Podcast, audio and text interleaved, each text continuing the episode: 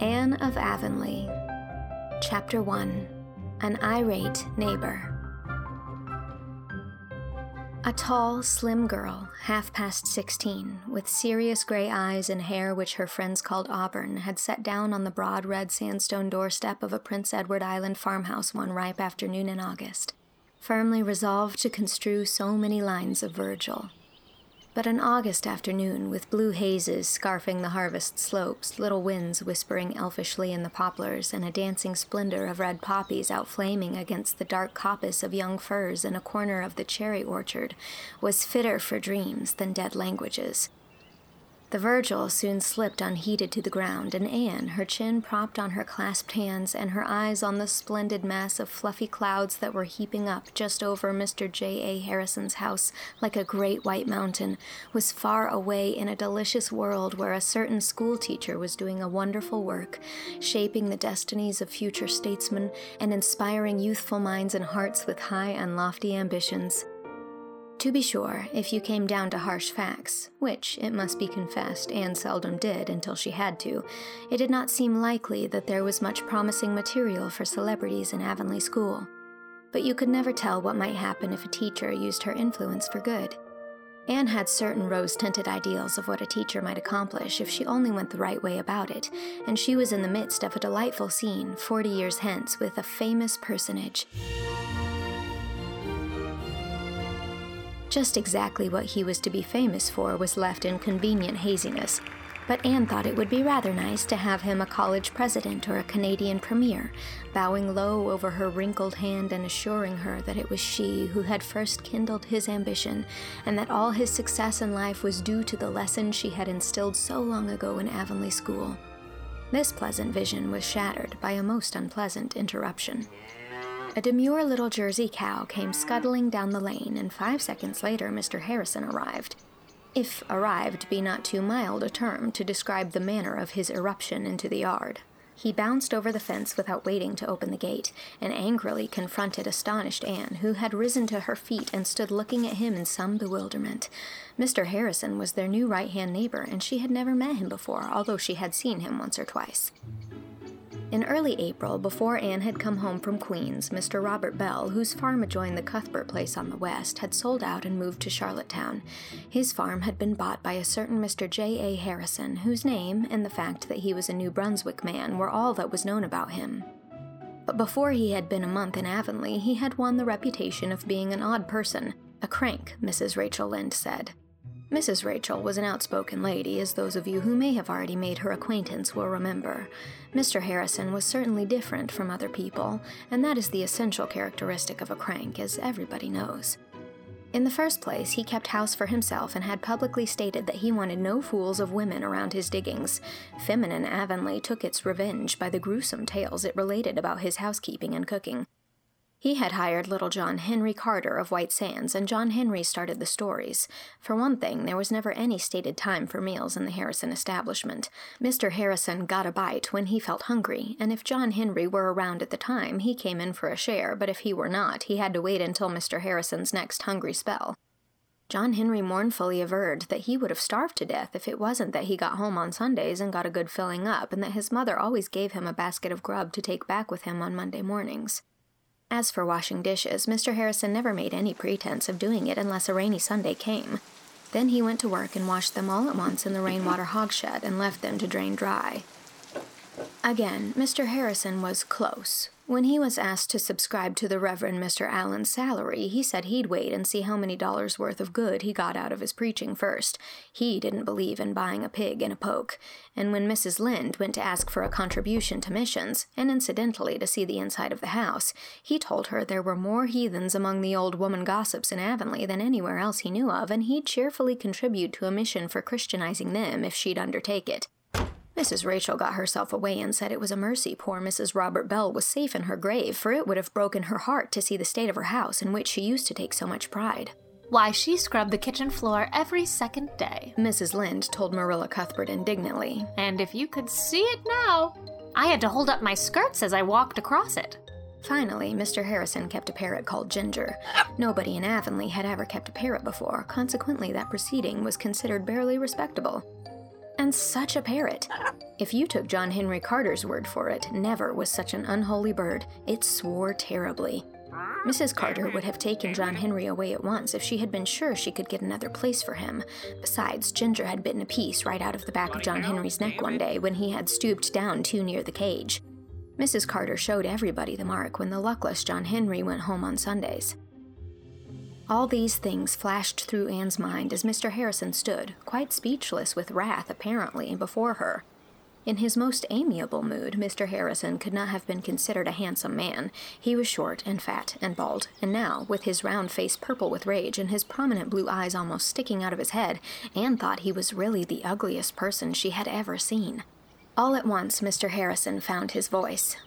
I am not going to put up with this. He spluttered. Not a day longer, do you hear, miss? Bless my soul, this is the third time. The third time! Patience has ceased to be a virtue, miss. I warned your aunt the last time not to let it occur again, and she's let it. She has done it. What does she mean by it? That is what I want to know. That is what I'm here about, miss. Will you explain what the trouble is? asked Anne in her most dignified manner. She had been practicing it considerably of late to have it in good working order when school began, but it had no apparent effect on the irate J. A. Harrison. Trouble, is it? Bless my soul, trouble enough, I should think. The trouble is, miss, that I found that Jersey cow of your aunt's in my oats again, not half an hour ago. The third time, mark you. I found her in last Tuesday. I found her in yesterday. I came here and told your aunt not to let it occur again. She has let it occur again. Where's your aunt, miss? I just want to see her for a minute and give her a piece of my mind. A piece of J.A. Harrison's mind, miss. If you mean Miss Marilla Cuthbert, she is not my aunt, and she has gone down to East Grafton to see a distant relative of hers who is very ill, said Anne, with due increase of dignity at every word. I am very sorry that my cow should have broken into your oats. She is my cow, and not Miss Cuthbert's. Matthew gave her to me three years ago when she was a little calf, and he brought her from Mr. Bell. Sorry, miss. Sorry isn't going to help matters any. You better go and look at the havoc that animal has made in my oats trampled them from center to circumference, miss. I am very sorry, repeated Anne firmly. But perhaps if you kept your fences in better repair, Dolly might not have broken in.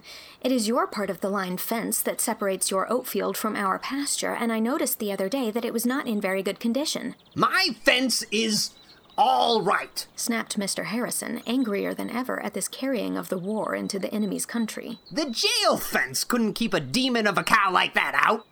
And I can tell you, you red headed snippet, that if the cow is yours, as you say, you'd be better employed in watching her out of other people's grain than in sitting around reading yellow covered novels. With a scathing glance at the innocent tan colored Virgil by Anne's feet. Something at that moment was red besides Anne's hair, which had always been a tender point with her.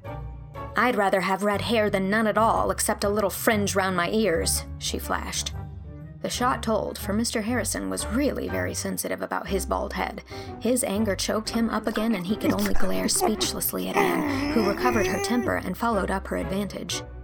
I can make allowance for you, Mr. Harrison, because I have an imagination. I can easily imagine how very trying it must be to find a cow in your oats, and I shall not cherish any hard feelings against you for all the things you've said. I promise you that Dolly shall never break into your oats again. I give you my word of honor on that point.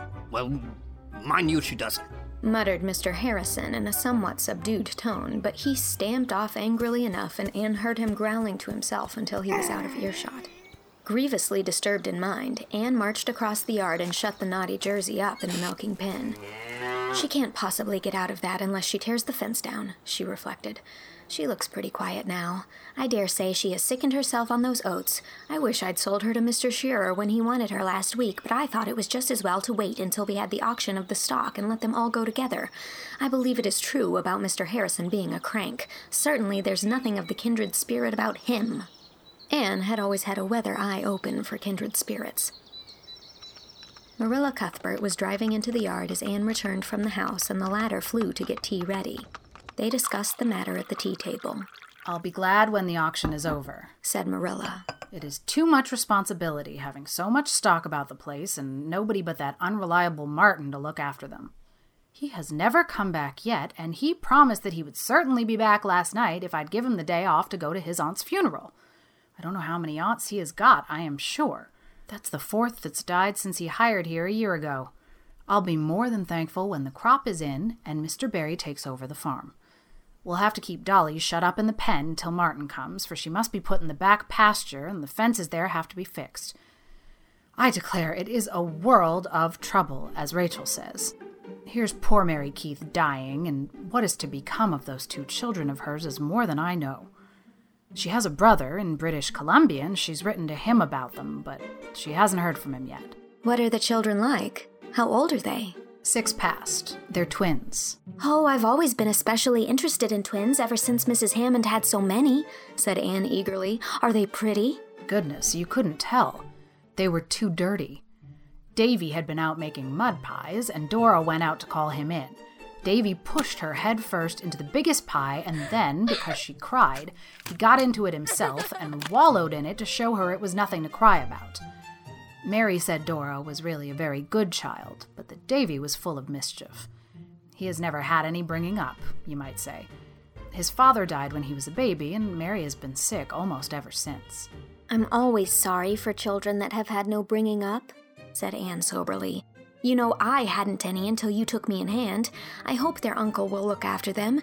Just what relation is Mrs. Keith to you? Mary? None in the world. It was her husband. He was our third cousin.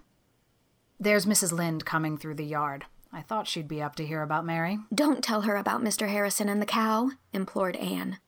Marilla promised, but the promise was quite unnecessary, for Mrs. Lynde was no sooner fairly seated than she said, I saw Mr. Harrison chasing your jersey out of his oats today when I was coming home from Carmody. I thought he looked pretty mad. Did he make much of a rumpus? Anne and Marilla furtively exchanged amused smiles. Few things in Avonlea ever escaped Mrs. Lynde. It was only that morning Anne had said, If you went to your own room at midnight, locked the door, pulled down the blind, and sneezed, Mrs. Lynde would ask you the next day how your cold was. I believe he did, admitted Marilla. I was away. He gave Anne a piece of his mind. I think he is a very disagreeable man, said Anne, with a resentful toss of her ruddy head. You never said a truer word, said Mrs. Rachel solemnly. I knew there'd be trouble when Robert Bell sold his place to a New Brunswick man, that's what. I don't know what Avonlea is coming to with so many strange people rushing into it. It'll soon not be safe to go to sleep in our beds. Why? What other strangers are coming in? asked Marilla. Haven't you heard? Well, there's a family of Donnells for one thing. They've rented Peter Sloane's old house. Peter has hired the man to run his mill. They belong down east, and nobody knows anything about them. Then that shiftless Timothy Cotton family are going to move up from White Sands, and they'll simply be a burden on the public. He is in consumption when he isn't stealing, and his wife is a slack, twisted creature that can't turn her head to a thing. She washes her dishes sitting down. Miss George Pye has taken her husband's orphan nephew, Anthony Pye. He'll be going to school to you, Anne, so you may expect trouble, that's what. And you'll have another strange pupil, too. Paul Irving is coming from the States to live with his grandmother. You remember his father, Marilla. Stephen Irving, him that jilted Lavender Lewis over at Grafton? I don't think he jilted her. There was a quarrel. I suppose there was blame on both sides. Well, anyway, he didn't marry her. And she's been living as queer as possible ever since. Living all by herself in that little stone house she calls Echo Lodge. Stephen went off to the States and went into business with his uncle and married a Yankee. He's never been home since, though his mother has been up to see him once or twice. His wife died two years ago, and he's sending the boy home to his mother for a spell. He's ten years old, and I don't know if he'll be a very desirable pupil.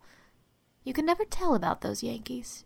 Mrs. Lynde looked upon all people who had the misfortune to be born or brought up elsewhere than in Prince Edward Island with a decided can any good thing come out of Nazareth air.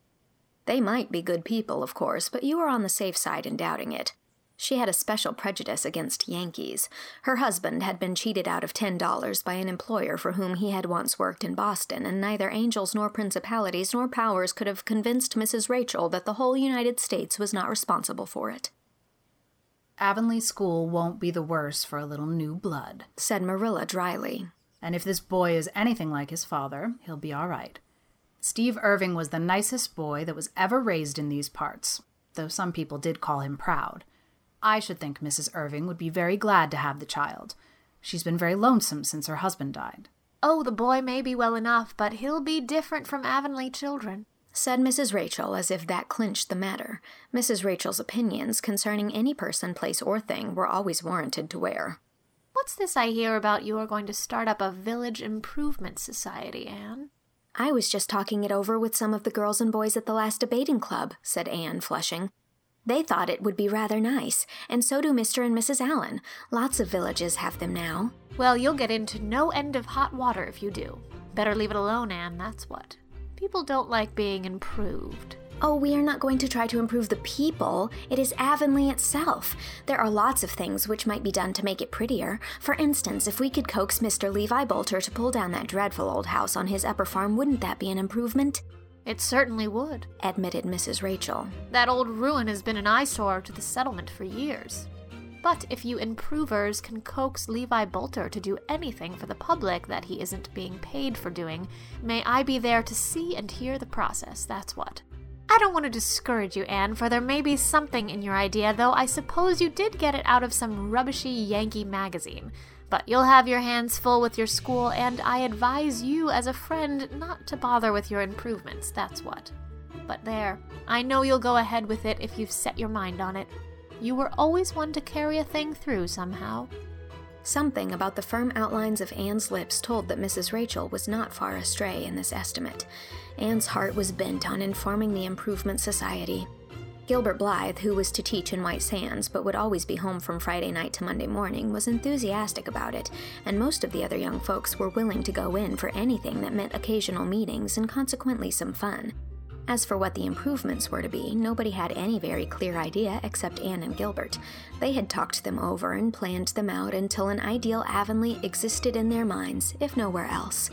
Mrs. Rachel had still another item of news. They've given the Carmody School to a Priscilla Grant. Didn't you go to Queens with a girl of that name, Anne?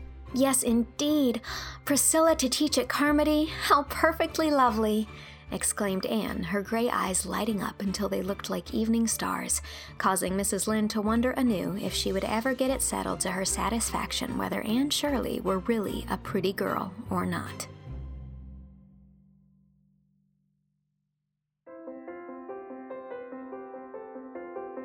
That was chapter one of Anne of Avonlea. Mr. Harrison was read by Nick Lang. Marilla Cuthbert was read by Whitney Avalon. Rachel Lynde was read by Jaime Lyn Beatty. Ginger the Parrot was played by Joey Richter. And Anne Shirley was read by me, Mary Kate Wiles. It is also recorded and edited by me and executive produced by Xiaoxi Kuo, Jane Leach, and Warren Day. Additional editing and sound design by Lizzie Goldsmith. This project is funded entirely through my Patreon, where if you sign up at any level, you can receive lots more chapters of this book and patrons at the $50 level are receiving weekly chapters of the third book in the series, Anne of the Island.